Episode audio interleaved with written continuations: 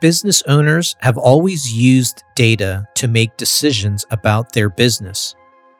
Data can come in the form of a profit and loss statement. It can derive from third party sources like TransUnion, or it can be produced from digital activity like what would come from a website or digital advertising. Making sense and making decisions from all of this data is the responsibility of business owners. In the car business, dealer principals took it upon themselves to read and analyze all of this data and then to make decisions based off of this data. In this podcast mini series, we will take a closer look at how business owners and specifically dealer principals applied their logic to make data driven decisions.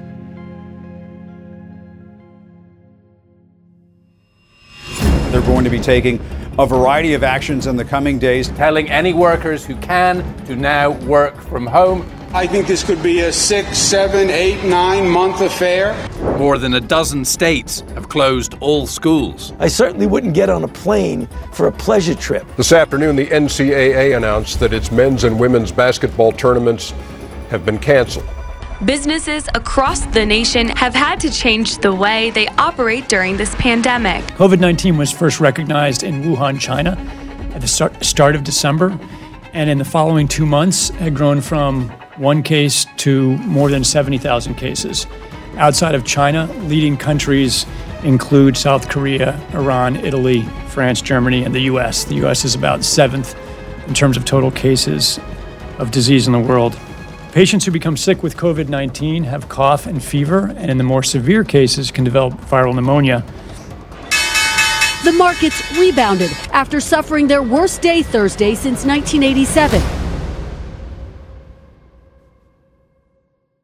The news back in March of 2020 has been a global changing event, and we have all aged a bit more, a bit faster, and in some areas, we have aged for the wiser.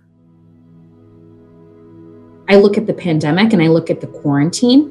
I remember it like it was yesterday, March 13th. It was a Friday. That's Elizabeth Collage, mother, car enthusiast, and dealer relations manager at Automotive Mastermind. She recounts for us what was going on in her head in March of 2020. I was in my car, I was in New Rochelle. I started hearing things on the radio that, you know, the National Guard was deployed to New Rochelle because it was the first hotspot of COVID. I'm sitting there on a dealer visit and I'm thinking to myself, wow, if they really shut us down, how can I help my people? How can I help these stores? Because not only am I impacting the GM, the dealer principal, I'm also impacting these salespeople. They have to provide for their families, right? This is bigger than me. Bigger than me a metaphor to encapsulate not only self interest, but to also honor and protect those around me. This is what business owners alike all conceded at the start of the pandemic that the health of their family, the health of their employees, and the health of their customers are all bigger than me.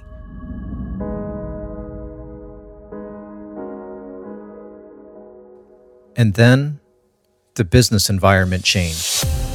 Businesses across the nation have had to change the way they operate during this pandemic. Employees at Ted Russell Ford in Kingston Pike have had to get creative on how they service customers in need of a repair or a new car. As businesses were forced to close, one of the most heinous acts of the pandemic occurred, and it exposed the car business. The times of a pandemic are treated as times of war. And the economic philosophy that underpins times of war is to have the economy serve the defense industrial base. The defense industrial base, or DIB, or better yet, the military industrial complex, is a sector of the economy whose mission is to maintain defense supplies and manufacturing capacity. This description has evolved over and over again since World War I. Now, the Defense Industrial Base identifies what and who is involved in the critical infrastructure industry. This identification is the basis by which businesses are deemed essential or non essential. And in the car business, dealer principals had a rude awakening when the sales side of their operation was deemed non essential.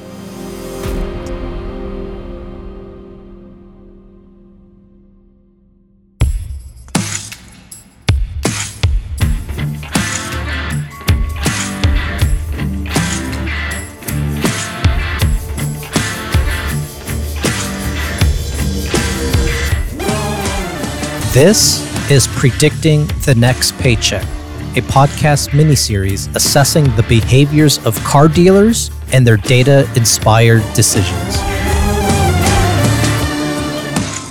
Part 1 Management by Expense.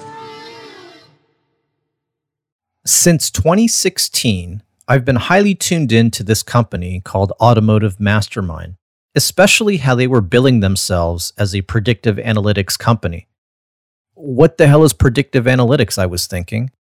And this soon set off a data journey of researching and learning the field of data science.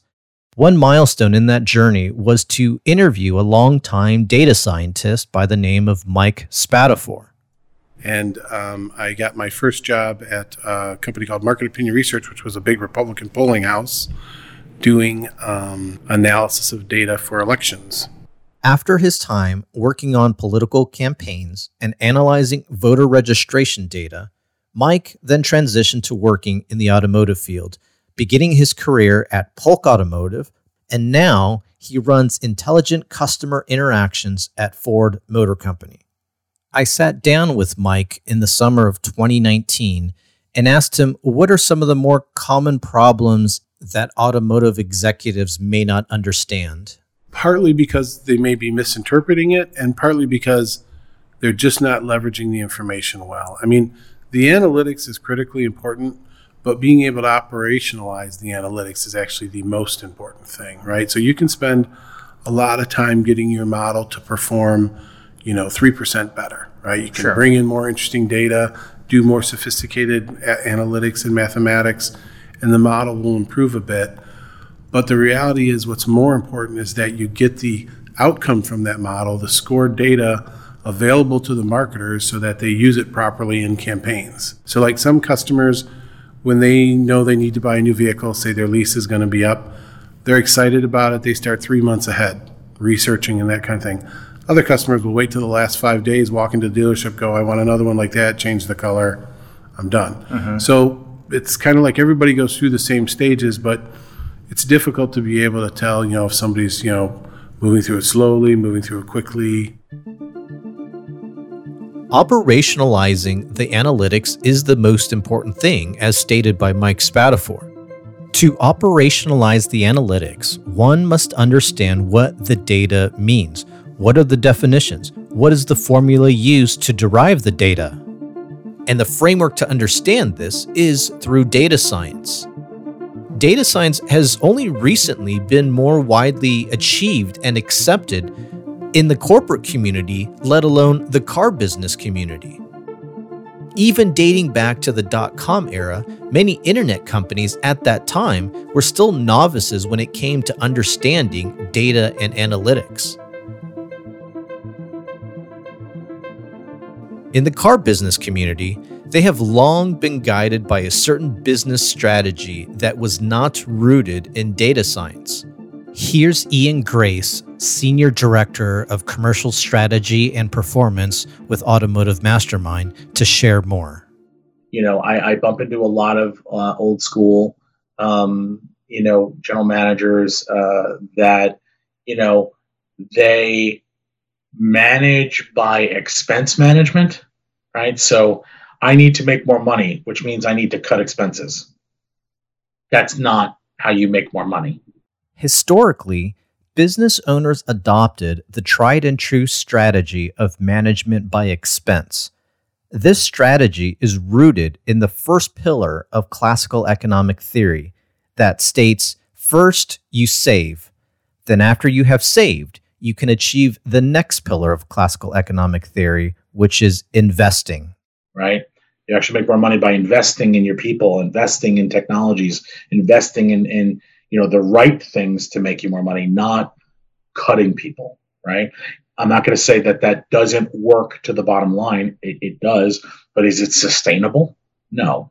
It works for a short period of time. Let's look at what are the macro trends with dealers as it relates to the biggest misunderstandings or misconceptions that dealers have about data? I think before it was it wasn't even a misconception. It was just a um, a lack of acknowledgement of their importance, right? You know, I think like today, you know, any progressive dealer that wants to be successful in some way, shape, or form understands the importance of using data, right? But I think you can't exist in today's world ignoring the value of data, right? I think it's just too it's too pervasive in the in the landscape. I think that previously there may have been resistance, a conservatism, a resistance to that stuff. Like that's the new way. I'm fine. You'd encounter dealers that were still doing newspaper and billboard and uh, print, you know, uh, ads in the newspaper. You know that your ROI there is both very hard to track and um, not very effective in its conversion. Traditional advertising is a great way to describe how dealer principals processed data and analytics. Advertising through print, billboards, or radio is all, as Ian says, very hard to track and not very effective in its conversion. So, when looking at the advertising expense on a profit and loss statement, this is a simple linear deduction to get to your bottom line.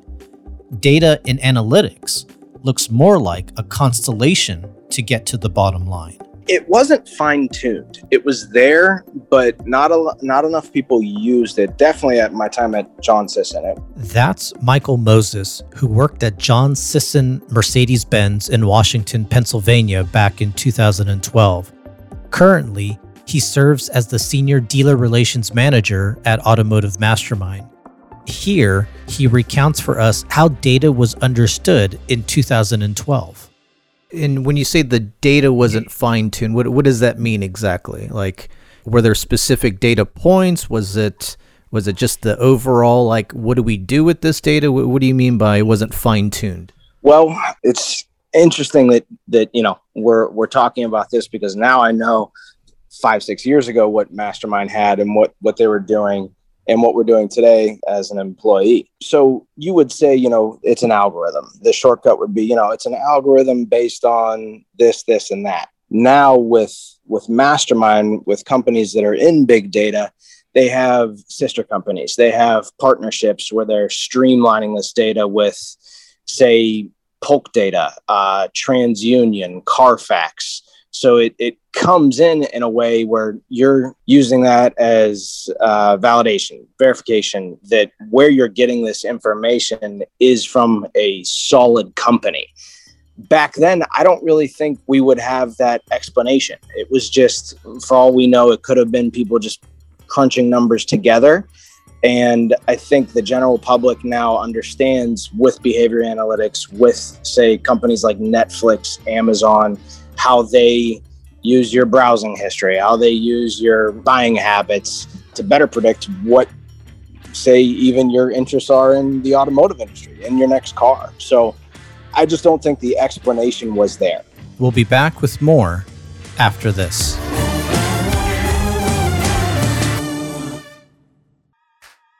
I tend to think more simply that a lot of addiction is simply lost connection. So you combine this idea that you're struggling with depression, anxiety, uh, you might have stalled somewhere, trauma, you're ready or uh, emotionally distressed. Business class listeners, thanks for tuning in to this podcast mini series. You know, there's something else that I've been thinking very deeply about, and it's now turned into an observation. This pandemic has affected us all greatly in some way, shape, or form. And I'm noticing that there are still some unknown effects of this pandemic. One way that I'm seeing this unknown play out is in our minds and in our behavior. The next mini series for Wisco Weekly will explore addiction. Often, addiction is associated with the 1980s Ronald Reagan days of drug use. This is your brain. This is drugs.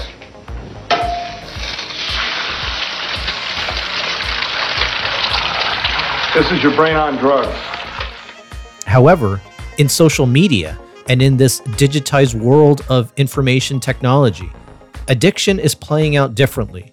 Join me and Dr. Timothy Fong, addiction medicine specialist and clinical professor of psychiatry at UCLA, in seeing how addiction has evolved from drug use to online gambling. Our understanding of addiction is really all wrong, and it's not about uh, people finding drugs that turn them into zombies and they lose self control. It's really us as humans losing connection. Stay tuned and subscribe and follow Wisco Weekly.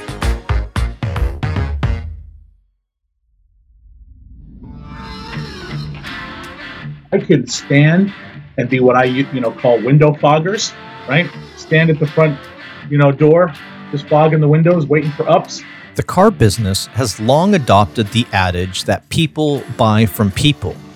From a floor salesperson to a service advisor, every employee is tasked with business development. Ian Grace illustrates this for us. Right, waiting for the door to swing and the phone to ring, or I can take a very data-driven approach and you know, while I'm waiting for that up, while I'm waiting for the up bus to pull and drop off the bus of people for me, I can be mining my existing customer base and driving my own business. Right? If I, I I'm a believer that if you're not there's kind of only three activities you should be doing in a store, right? You should be working with a customer. You should be working on getting a customer to in front of you if you're not with a customer, or you should be working on getting yourself better for the next time you're talking to a customer or there's a customer in front of you. Working with a customer or working to get a customer in front of you is and has always been the nature of car dealerships. However, gauging the predictability of acquiring a customer has long confounded dealer principals be it the low conversion and hard to track forms of traditional advertising, to not leveraging data, the unpredictability of customer acquisition has its consequences. By making data driven decisions about their business, dealer principals would have been able to better predict future sales opportunities those sales opportunities would have given the insight to know how much runway they have to keep their business afloat and to continue to pay their employees. Instead, 88% of all car dealers received funds from the Paycheck Protection Program. A former employee is accusing a luxury car dealer in Blue Ash of improperly using its paycheck protection loan when Cincinnati's Land Rover and Jaguar dealership got a paycheck protection loan in April, it touched off a controversy that landed in federal court last week. The program designed to give loans to small businesses is now out of money itself. The Paycheck Protection Program, or PPP, helped some workers stay on payroll despite the COVID 19 pandemic. One local car dealership took advantage of this program, but now says they'll need another loan soon. In an automotive news article dating back to July 2020, the article states According to the U.S. Small Business Administration and analyzed by Automotive News, there were 16,226 loans provided to dealers, which totaled less than $12 billion. This translates to 88% of all dealerships received Paycheck Protection Program funds. I was surprised to learn that 88% of all dealerships received PPP funds to save their business. After all, the management by expense strategy should have built up some cash reserves that would have prepared dealers for an economic downturn. Instead, conference after conference, many dealer principals spoke to how he or she makes data driven decisions about their business. I contend that many dealer principals did not fully understand what it meant to make data driven decisions. Instead, making data driven decisions was mistakenly and unknowingly management by expense.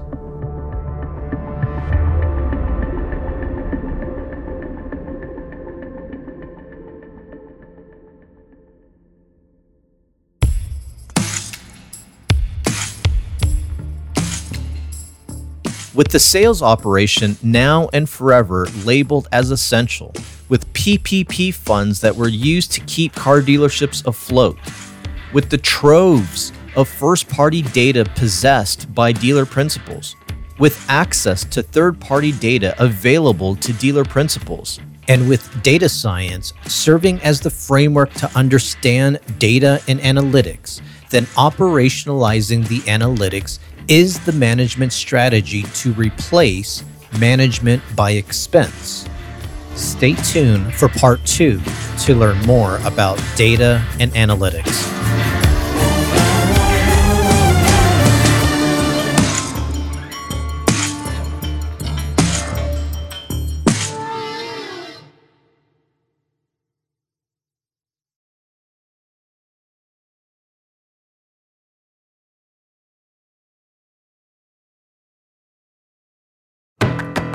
This podcast miniseries is brought to you by Automotive Mastermind. Automotive Mastermind is a leading provider of predictive analytics and marketing automation solutions for the automotive industry. The company's sales and marketing platform, called Mastermind, empowers dealers to close more deals by predicting future buyers and consistently marketing to them. Mastermind generates success in a dealership's loyalty, service, and conquest portfolios through a combination of turnkey predictive analytics, proactive marketing, and dedicated consultative services. Visit automotivemastermind.com to learn more. This podcast miniseries is a production of Wisco Weekly. Sound design and theme music by Chris Skipper. Contributors Rana Akaya Meyer and Nikki Little. Artists featured in this miniseries include Charles Ross Ryan, Benjamin Mark Tatlow, Afir Gruber, Yehezkel Raz, Raz Berg, Aviv Meshalum, Sean Fisher, Tamuz Dekel, Yaren Primak, and Dor Resnick.